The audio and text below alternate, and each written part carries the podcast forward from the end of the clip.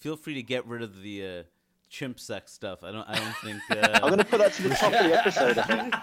That's that. The That's a episode's going to be called chimp sex. Yeah, I'd like it if the episode was called "Feel free to remove the chimp sex stuff," and then there's no reference to the chimps in it at all.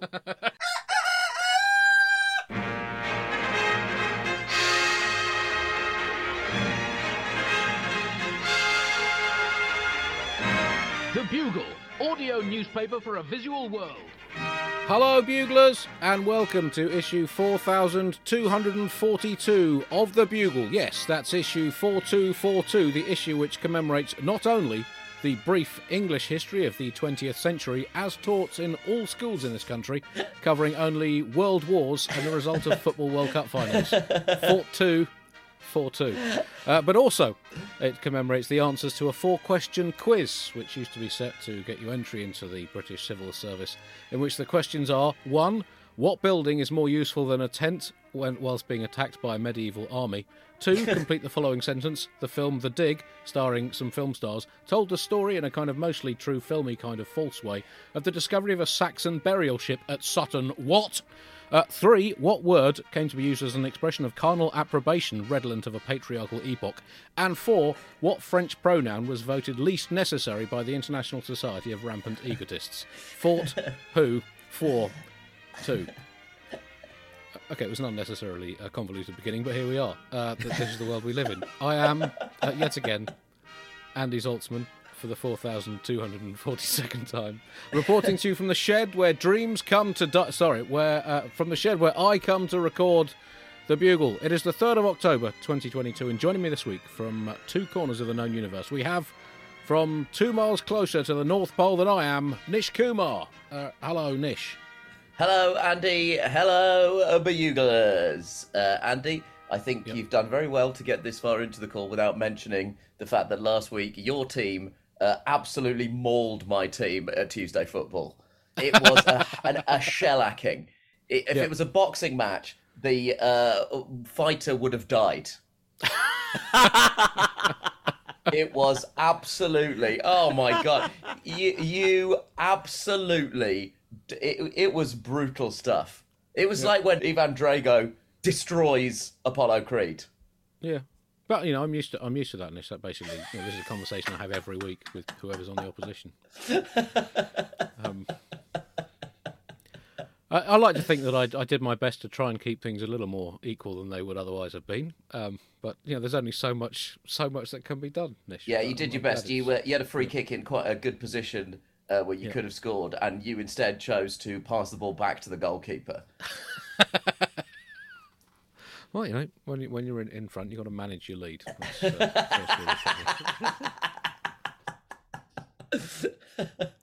also joining us uh, from across a very big, very salty pond in New York City, someone whom I have not thrashed at football in the last week. It's Hari Kondabolu. hey, Andy. Hey, Nish. Hello, Hari. How are you? You know what? It's funny. I knew you were going to ask me that question. well, how are you? Yeah, so I, I was trying to be prepared because I feel like I'm so negative whenever you ask me that question, and so uh, you know I, I've uh, prepped. Okay, right. Okay, all right, here we go. Thank you, Andy. I'm doing well. there you go. Yeah, that's that's uh, You've nailed it. yeah, that, that, mean, that was an evening's worth of work. But That's good. So Andy, I know that um, you know when we were talking about doing this, you know, you asked us what stories are we interested in, and and I sent you an email saying I would like to do the story about the uh, about the about the asteroid that NASA destroyed. Yes. yeah. right. But, Yeah. You know, in case an asteroid ever hits the planet, right? Because that's a really imminent threat. And so um, you said, well, we did that last week on the Bugle, and then I had to admit to you that I don't listen to the Bugle, and I just want to tell you to clarify, uh, I don't listen to the Bugle not because I don't have time. Yeah. I don't listen to it because I choose not to. Well, that's good. So that's- it isn't. I just want you to know, like it is. Okay. It's an act of free will, Okay, ra- rather than an act of basic basic logistics. right? Okay. Oh, that's that's uh, That's good. That's good. That's good. That's good. That's good to know. It's reassuringly honest. You know, in this, in this world of deceit. Um, what I love about that is uh, Hari has uh, not only said that uh, on the podcast, he's also put it in an email. He's really putting his money where his mouth is. He's given us audio versions of it. He's put it in writing. He's making. He wants it to be a matter of record that he does not listen to this podcast. right. But I should. I mean, it cuts both ways, Hari, because you might not listen to the Bugle, but I still watch The Simpsons, Oh, is that what we're going to do now? despite all your efforts. Is that what we're going to do? Wh- wh- Why do you still? Why do you still watch? They haven't had Sideshow Bob on in so long, Andy. I only watch the old episodes. This is a new record uh, for Yeah. the fastest time that I have laughed so much I have farted on a bugle. Oh, yeah, I just watch from the, before you ruined it, Hari. Those, those episodes. Andy's, Does uh, anybody ori- else have requests about cartoon characters that need to die? Anybody? Andy's old Twitter login name was at ApuStan69. Or uh, and then you changed it from "Thank you, I'm back again."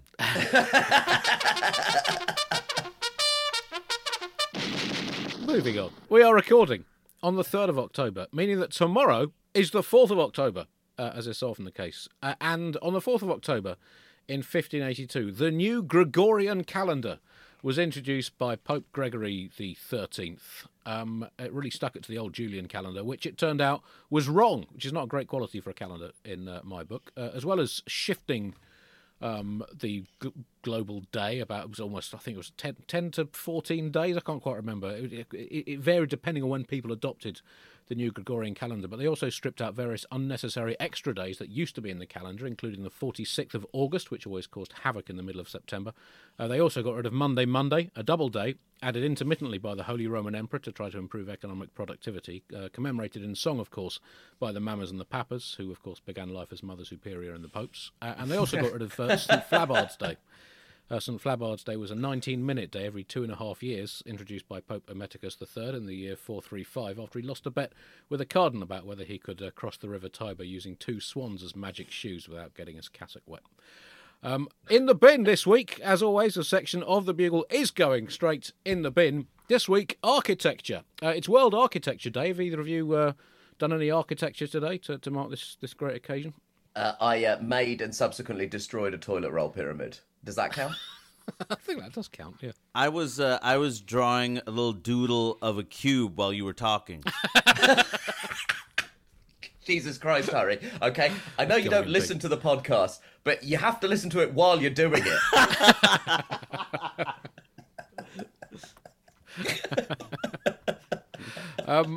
So, in the bin this week, our special architecture section, we look back at some of the most famous buildings ever architectured, is that the word? And ask, are they really all that?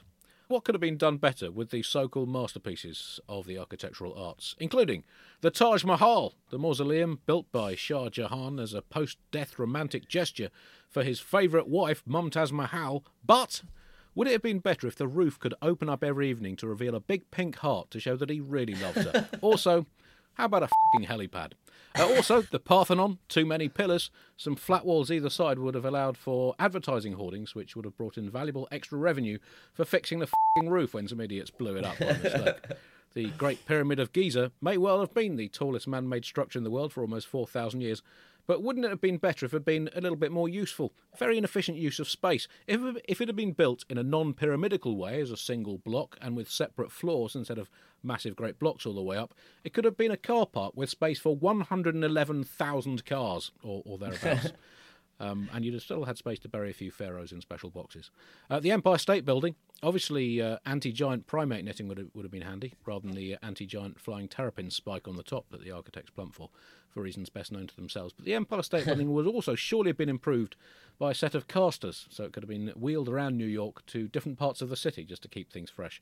Uh, the Sydney Opera House should have been a drive-through, and St Paul's Cathedral Well, its low prayer success percentage is thought to be down to its famous dome being covered in lead, a metal notoriously impermeable for, to all but the most fervid of divine imprecations. A retractable perspex roof would have resulted in an estimated increase of 37.6% in terms of the number of prayers getting through to God, which could have resulted in neither world war happening, the establishment of an eternally peaceful world, and the end to all diseases. any uh, any other you know, great buildings you think are massively overrated? Well, there there were two, but I feel like it's in, inappropriate for me to say it. Right. okay, I mean, it's, it's, uh, why inappropriate? Come on, Andy. Come on, Andy. The one thing they said was never to forget. Are you serious? that was the one request was never forget, and you forgot. Come on, man. I think the Shard in London is an absolute Okay. bag of shit. Right. Well, what's your beef with the shard? I don't know. It just uh, I, I I feel like I I just feel like it, it, it London is not really a skyscrapery city, and it does feel a bit like someone looked at the London skyline and then, in the most infantile manner possible, drew a dick on it. That that's how skyscraper architecture works, isn't it? yeah, I know, but New York is, to be fair to it, a city of penises. It's a city of huge metal and glass penises. Whereas London is much more of a sort of it's not it's not that, that penis heavy. Now they've got the gherkin, and now they've got the shard, and you know they don't even have the decency to make them phallically accurate and have them leaning violently to one side. At least the Pisa fellows committed to the penis. I wonder is it because like England like used to own everything and now they don't and so it's like well then if we're not going to f- other countries we're going to f- the sky is that what it is? Is what it is? The sky technically remains British, Hari. I don't know if you've heard the expression "the sun never set on the British Empire." That's because we own the fing sky. You're you're holding the sun hostage with giant penises. Excuse me while I f- the sky was, of course, um, Jimi Hendrix wrote that while he was training as an architect.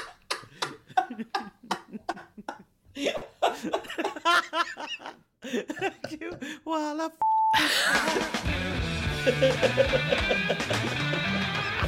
Right, that section in the bin.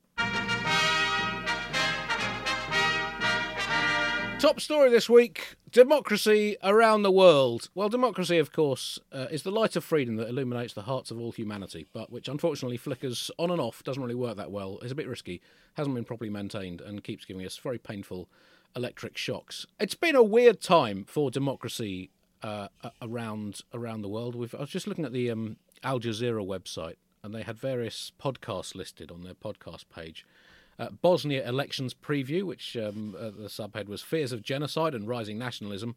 Italy elects far right leader. What now? And after months of violence, Brazil to elect n- new leader. I mean, it doesn't show democracy in a great light. Nish, what's uh, what have been your highlights of the uh, global election season that we've been uh, going through recently? The world has caught election fever, uh, and unfortunately, it may well be terminal uh, because. Some of the uh, candidates that are being thrown up, a couple of great historic favourites uh, of the Bugle uh, featured pretty heavily in this uh, in this election season because uh, one of the uh, key members of Giorgia Meloni's new coalition is, of course, Silvio Berlusconi. Now, I I did listen to the show uh, last week, and I do know that there was a reference to Berlusconi and his party, uh, which I believe the literal translation for their slogan is "Come on, Italy." And I did think it was remiss for everyone, given that you were talking about Silvio Berlusconi, not to mention the fact that that is both the name of his political party and his ultimate ambition as a man. But yeah, he's uh, a, a part of a, uh, a coalition that's being led by uh, Giorgia Meloni, who, uh, and, uh, I mean, is not as not fascist as one would like. if I may uh, translate into English a, a very common Italian saying, "My mother, we've got a problem." I mean, she does go by Mussolina.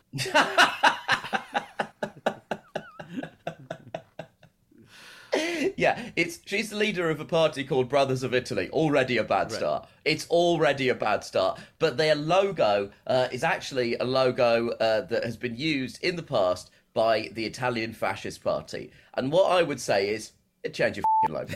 if you're not, if you're not a fascist, I would say change your logo. It's a little bit like someone in 2022 sporting a toothbrush mustache and saying, "That's just how I wave. I like to keep my hand still when I wave." I'm a huge Charlie Chaplin fan. What's the issue here? yeah. It's it's bullshit.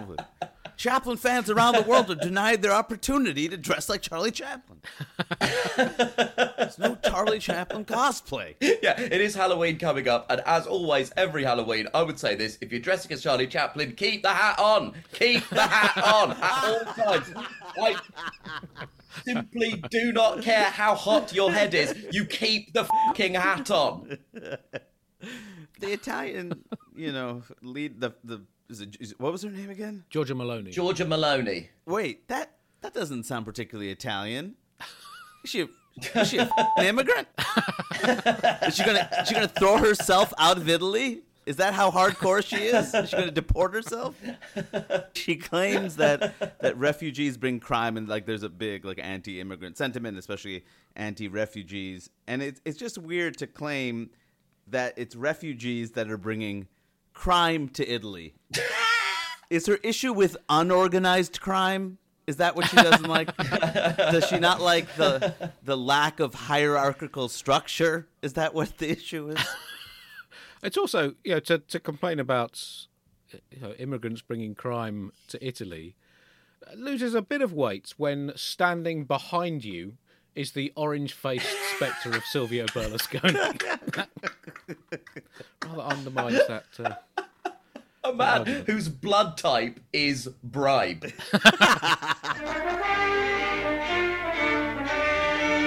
Elsewhere in the democratic world, uh, the Brazilian presidential election has taken place, and it is heading for a replay uh, or round two after uh, the former president Lula da Silva failed to pass the 50% mark needed to win round one outright, uh, leaving uh, incumbent power tool uh, Jair Bolsonaro to contest round two. Um, it was about a 48% to 43% in in round one. I think I'm on safe ground in saying that most Bugle fans are probably not dyed in the wool Bolsonaro supporters. Um, his brand has been somewhat tainted by himself over many years. Uh, critics say that he's damaged human rights, the environment, tree counts, science funding, health, and everything else in Brazil.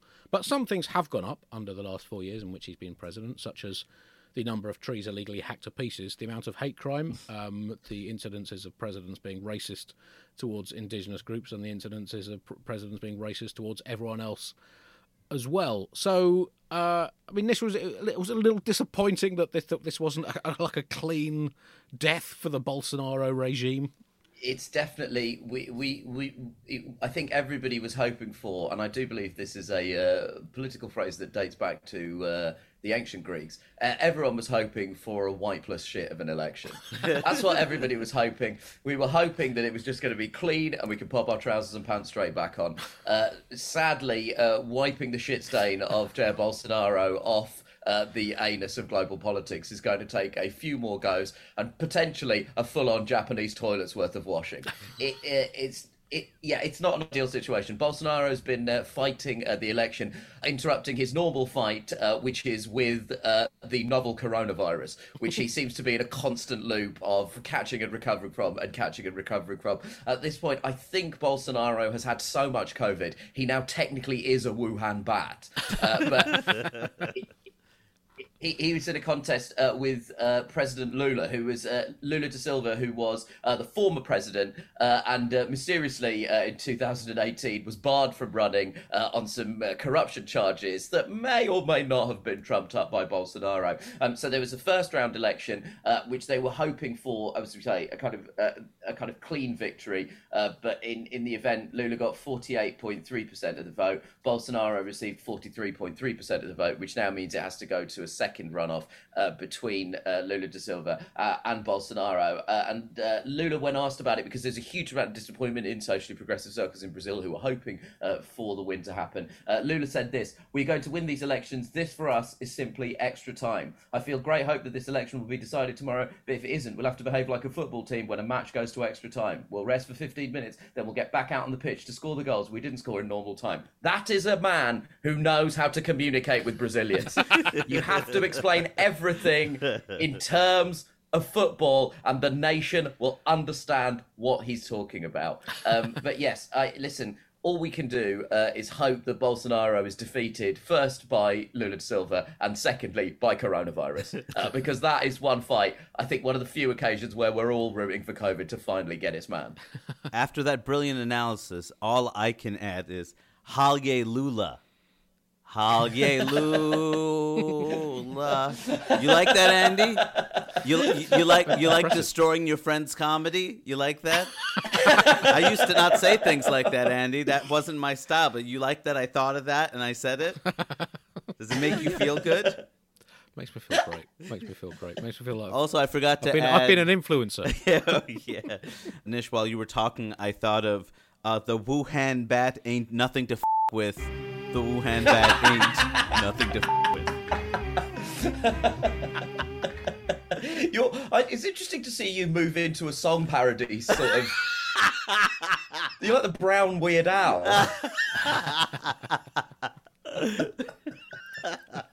Bolsonaro has claimed that only God can remove him from office, showing a, bit of a misunderstanding of uh, the Brazilian constitution, I believe. But it would seem quite a good time, would it not, for the former world number one ranked deity to come out of retirement and um, uh, and and get rid of the wouldn't it? I mean, would that not be? Could that not save?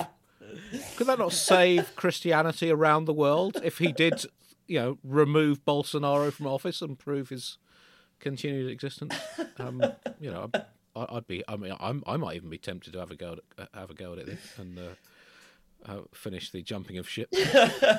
Several of his supporters uh, actually won uh, congressional elections and elections of state governors, including uh, Eduardo, Eduardo uh, who is the former health minister in the Bolsonaro administration, and who was the health minister who oversaw a pandemic response in Brazil that killed 685,000 people. I mean, he may as well have just. I mean. It, it's a bit like electing somebody as transport minister literally after they've just wrapped their car around a fing street lamp. it's it, it, it, it's an unreal state of affairs. Never happened in this country, of course. Um, Bolsonaro does have, um, you know, still a surprising amount of support for, for, for those who, who, who look on from outside, as is often the way with uh, uh, with, with politics. The BBC, um, uh, in in a report on their website, um, had interviewed. Um, someone who was described only as a parachutist. I don't know if that was an amateur or professional parachutist, but this parachutist said, There's going to be beautiful blood spilled in this city. I'm prepared to kill all the socialists and communists in the world to ensure that Bolsonaro stays in power. Now, I don't know how you go from parachuting to genocide. I mean, that seems that that does seem. I mean, it, for want of a better term, a big leap. Um, How dare you? also, support from uh, some of Brazil's leading footballers, Yeah. including Neymar, the prancing showboater currently costing shitloads of money in the French league. Undoubtedly one of the finest players of his generation. Also surprisingly good in a one-minute cameo appearance as a monk in the hit Spanish TV series Money Heist. But he destroyed all that work by expressing support for Bolsonaro. I guess on the grounds that when you're playing in a front three with Kylian Mbappe and Lionel Messi, you don't want a rainforest getting in the way. So you're going to vote for whoever's going to destroy those rainforests. And um, uh, Ronaldinho also in 2018 he backed Yeah. Bolsonaro. Now Ron- Ronaldinho was one of the most joyously brilliant sports stars there has ever been. He played football as if trying to cure the world of boredom and sadness with his magical visionary exuberance and otherworldly skills. But politically, he votes like a 1980s British centre back going in studs up knee high on an opponent before in his face and nutting the referee, which is, of course, only a yellow card in those days. It's, it's a bit sad, isn't it? Oh, Andy, if there is one thing, how could we have been let down by professional footballers? a group of people that have been known for nothing other than their strict moral code. Just to me, it was finding out Ronaldinho it was had supported Bolsonaro. It was a bit like finding out that Roger Federer is scamming pensioners out of their savings by posing as a roof inspector and telling them they have to pay him to put new Grim Reaper resistant tiles on their roofs. Or the only reason Allyson Felix learned to run so fast was that shows she could chase down, slay, and eat rhinoceroses, not for nutrition. But for fun. you know, that's that's why sport and politics shouldn't mix. I- I- It'll only end up upsetting you. I should just let you both know that while you were talking about soccer, I drew a rhombus and a trapezoid.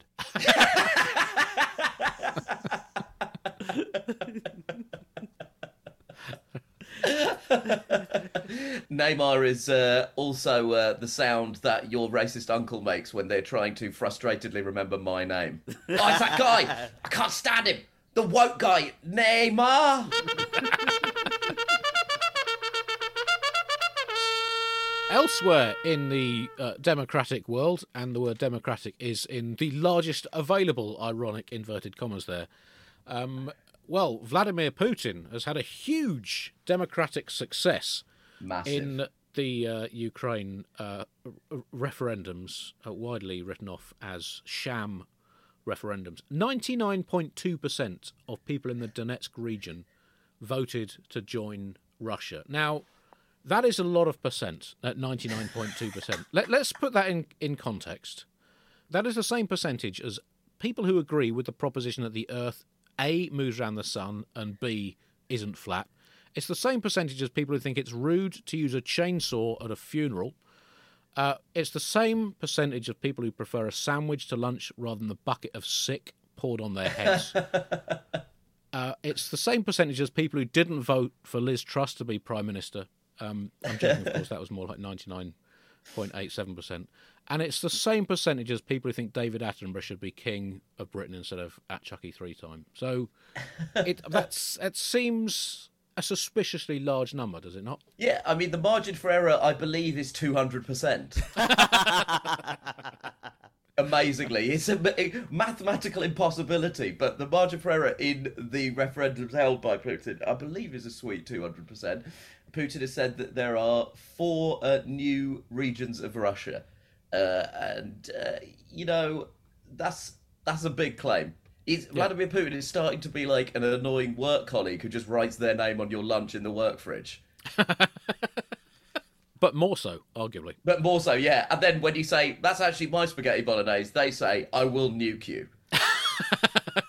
I mean, the referendums, you know, obviously they're theater, but it's part of a, a larger strategy for this annexation of these territories. Uh, he's trying to make himself look less, and the technical term, I believe, is Hitlery.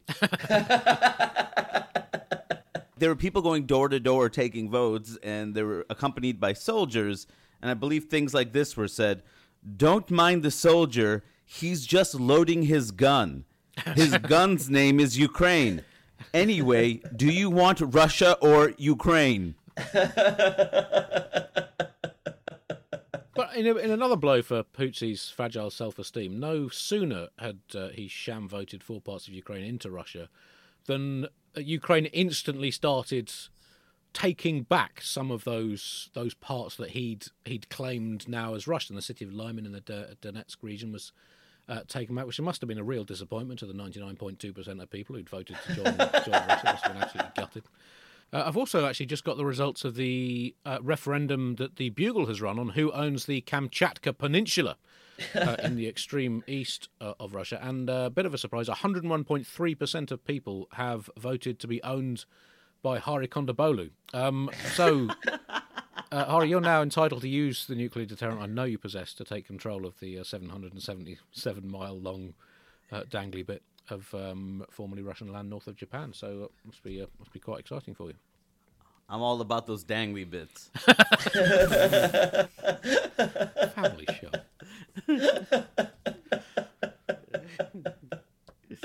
also, the, uh, the the mobilisation. I think we we talked about last week as well. That's still not going too well. After thousands of the uh, people that had been mobilised had to be sent home after being deemed unfit for duty. Um, it, it's I mean it's really not going tremendously well from a Russian point of view, and particularly given that all they needed to do to be fit for duty was to stand around waiting to be killed. To fall short of the fitness requirement for that does show the trouble Russia is in. Oh God. I mean, Oh, that was arguably darker than that 9/11 joke I made earlier. It's absolutely not great for the for the war effort for Russia that their soldiers are not fit to be cannon fodder. That is, that is absolutely that is bleak as. f- That is hey, what is, what's going on in Russia? It really sounds like they're all living like me over there. Also, a story came out uh, uh, today that um, it turns out that having bogusly annexed four territories on the back of its bogus result in bogus referendums, uh, reports are suggesting that Russia now doesn't know exactly what bits it itself has claimed to have taken over, which is. I mean, it's just this is very confusing. We live on a planet which, not unreasonably, has come to expect a bare, basic level of administrative competence from its lunatic imperialist despots, and for Putin to be falling short of that, but I just don't know where we stand as a species anymore. It's very confusing. I've said it before, and I've, I'll say it again. The the Botox has migrated to the guy's brain, and so I don't think that we can. I really don't think we can ascribe any rational. The, the U.S. Defense Secretary uh, actually said this week, uh, Putin's threat to go nuclear may not be a bluff, and you're like, yeah, no shit, American Sherlock. That is the, the guy will literally do. Any, I mean, there's there's fragile masculinity, and then there is I will nuke you if you don't be my friend.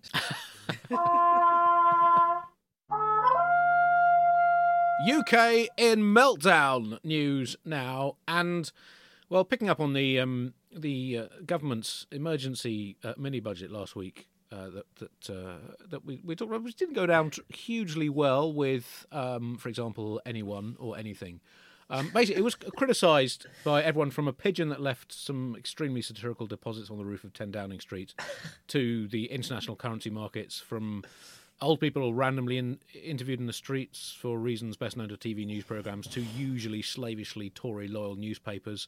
Was criticised from everyone from former footballer Gary Neville to the International Monetary Fund, which is basically the whole spectrum of humanity. It's been slammed by Labour, it was slammed by many conservatives, um, and uh, it's been a source of rancor, discord, and above all befuddlement that a leadership duo of Liz Truss and Chancellor Exchequer Kwasi Kwarteng, with absolutely no mandate whatsoever, should try to bludgeon through a package of measures which even their own supporters thought were stark fing raving mad. As a result of which, Truss's honeymoon period as Prime Minister turns out to have been the two weeks of national mourning when she couldn't fing say anything. and honeymoon period was the Queen dying. basically the shortest honeymoon period since Henry VIII said, Shall I tell you what happened to my last wife? Already tanking approval ratings are now below those of her predecessor Boris Johnson, who, lest we forget, was a deceitful megalomaniac hounded out of office by his own team. This is how bad it's gone down. They've now had to um, pull back on their plan to cut the top rate of income tax. Uh, the 45% bracket of income tax are going to come down to 40%, as demanded by absolutely no one, not even the richest, most selfish people in the country, had been demanding that. Larry Summers, former US Treasury Secretary, said Britain will be remembered for having pursued the worst macroeconomic policies of any major country in a long time. I'd like to take issue with this. Let's have a bit of British boosterism here. They're not the worst macroeconomic policies. They are the most efficiently bad macroeconomic policies. Some sub incompetencies take months or even years to emerge. These were working in seconds, in seconds before the global markets tanked the pound. Um, Nish, it's been a very strange time for for British politics to have this this new unwanted regime, essentially that Tory MPs didn't want, less than half of Tory membership voted for. Now trying to drill through some of the most radical uh, and poorly thought through economic policies we've ever seen. Yeah, they're they're trying to um, uh, shrink the size of the state in the same way that you can shrink a marshmallow if you drop it into a vat of hydrochloric acid. It's been a catastrophic week and a half uh, in Britain. Uh, it started, uh, as, as you say, Andy, with uh, Kwasi Kwarteng's uh, mini budget, um, which he was not actually required to do, uh, but uh, he opened his mouth uh, and announced 45 billion pounds worth of tax cuts, which led the pound to fall to a record low and forced the Bank of England to make an emergency 65 billion pound intervention so that people's pension funds didn't collapse. Now, listeners of the podcast, which obviously doesn't include Hari, will know that I have had some bad gigs. But so far, even I have not had a gig so bad that I've tanked the economy of an entire country. Kwarteng, I salute you. As one terrible public speaker to another, the run on the pound caused a catastrophic fall uh, in the UK's uh, UK government bonds. Uh, which a lot of people's pension funds uh, are tied up in, uh, in something called the gilt market, which, side note, is also my nickname for my mother. Say what you will about her, the woman is an absolute gilt market. And uh, they, they over the weekend they consistently said that they would not be going back on these plans. They would not U-turn on them. They sent uh, various various members of their party uh, out to the absolute uh, slaughter. Uh, Simon Clarke, uh, who is the secretary for Levelling Up, now for Global Buglers, Levelling Up is something that Boris Johnson kept saying that he was going to do. The idea being he was the government was going to act to.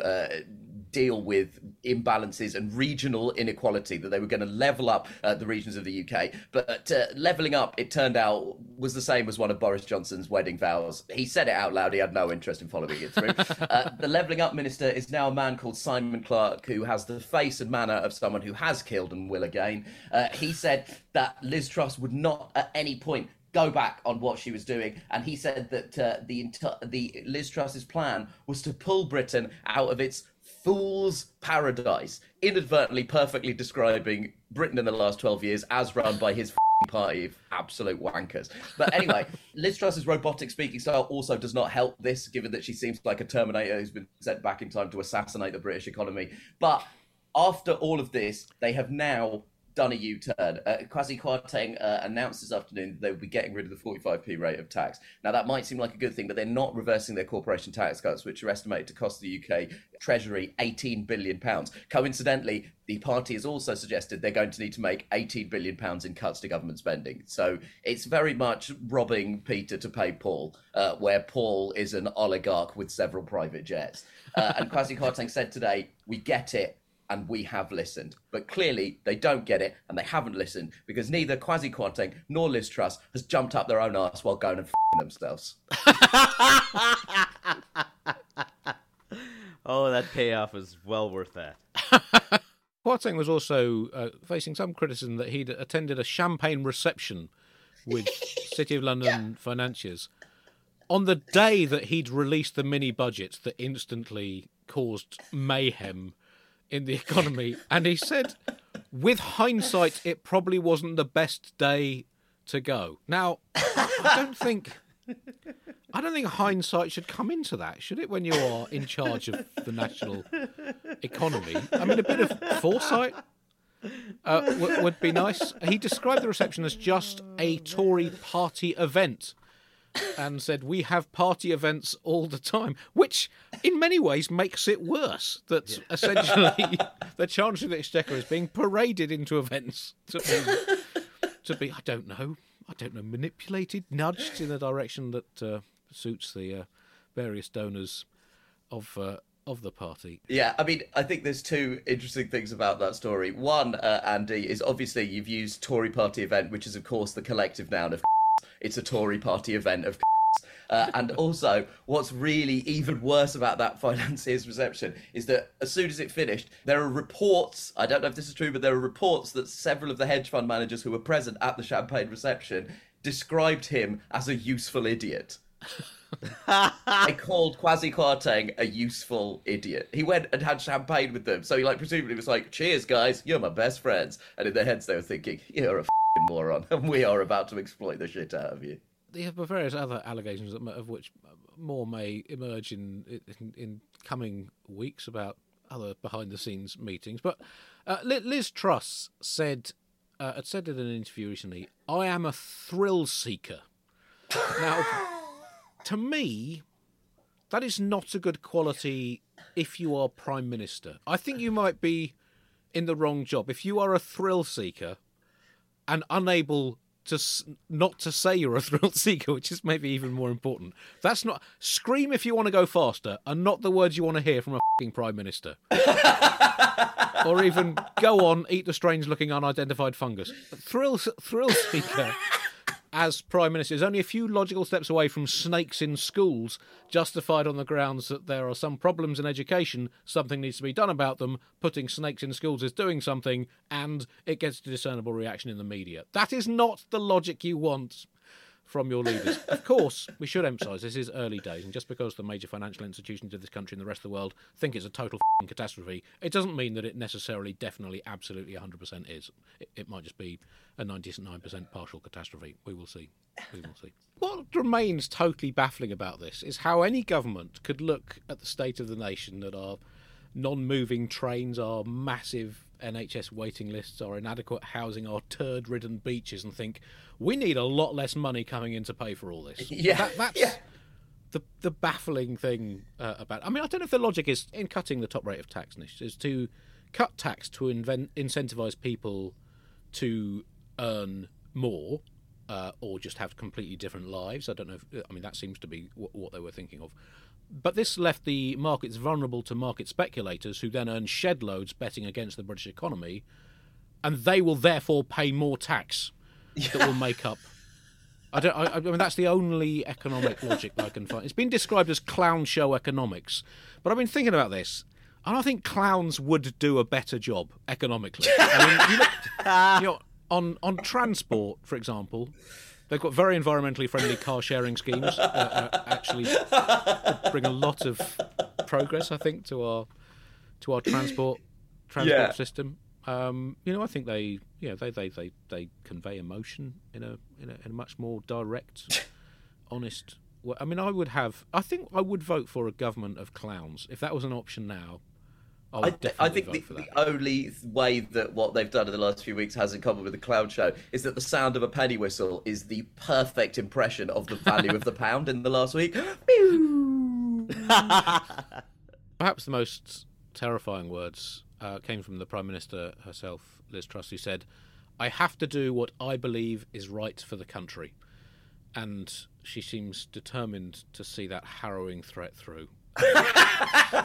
you can only come to the conclusion that Liz Truss has run the numbers and decided the best thing for everyone is if Britain ends. Uh, we will have exclusive coverage of the descent of the United Kingdom into a literal smouldering pile of nothingness over the next uh, zero to 30 years. That brings us to the end of this week's episode of The Bugle, which I hope you found illuminating and insightful. Don't forget, there are a series of Bugle 15th anniversary live shows coming up. London on the 15th, which is sold out, and the 22nd at the Leicester Square Theatre. Uh, Birmingham on the 27th of October, Glasgow on the 30th of October. Two shows uh, featuring Nish Kumar and making Bugle debut uh, Josie Long. Uh, the uh, second show is sold out. There's an earlier show that I think is on at about 4:30 in the afternoon. Details on the internet and Dublin on the 3rd of November. That will feature Chris Addison. Um, we'll also have Alice on the big screen and various other uh, guests. Birmingham is going to be Neil Delamere and Helen Zaltzman. Do buy tickets to all of those shows. Also, don't forget to listen to our sister publication, The Gargle, out every Friday, hosted by uh, Alice Fraser. This week featuring Josh Gondelman and Eleanor Morton. And don't forget, also, I'm doing some uh, stand up shows in November, Satirist for Hire shows uh, in uh, sort of the middle of the month in six different places. Uh, details, if you ask nicely. Uh, anything uh, to plug? I'm on tour again. I'm going to be playing over the course of the next few weeks Iowa, Nebraska, Tennessee, Georgia, Oklahoma, Kansas, and Missouri. So this may be my last time on the Bugle. Have you become a, have you become a country music act? I- I'm a thrill seeker. What can I say? I'm a thrill seeker. You basing your tour schedule on the lyrics to Johnny Cash's "I've Been Everywhere."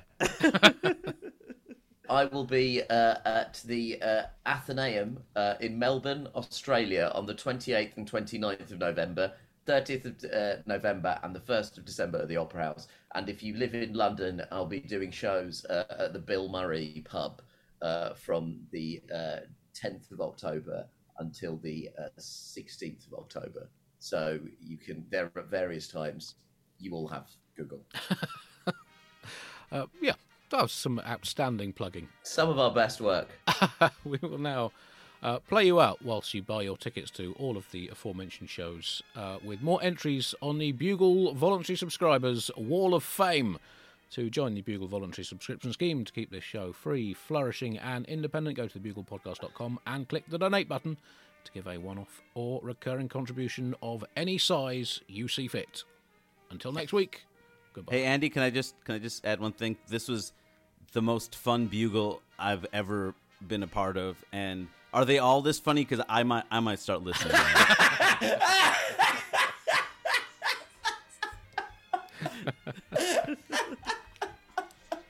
They're not all funny. Sometimes they have really uh, whinging Americans on who just like hang on about shit everything is. Apart from that, they're quite good. Hari Kondabolu, long time bugler, first, time, listener. Goodbye. Goodbye. Goodbye.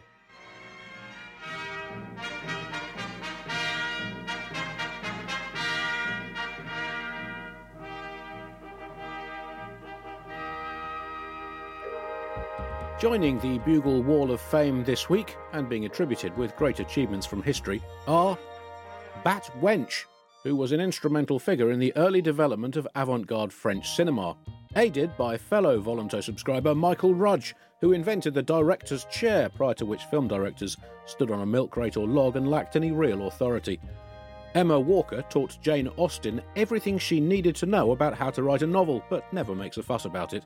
And Martin Hopkins was basically Pythagoras in all but reality, what with all his theorems and stuff like that.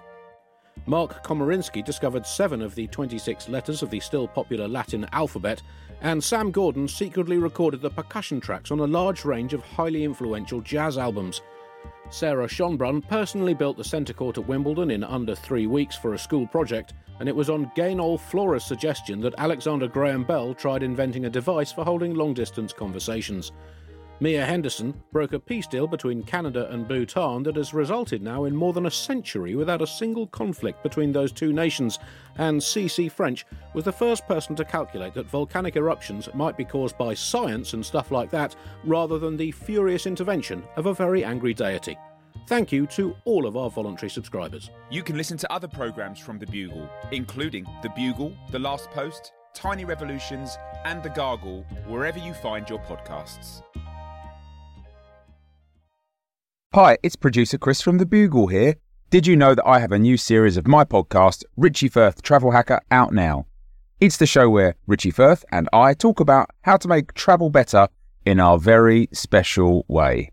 In this series, we discuss Lime bikes, Teslas, the London Overground, and a whole bunch of other random stuff that possibly involves wheels or tracks or engines of some variety. God, what a hot sell this is. I mean, you you you must be so excited. Listen now.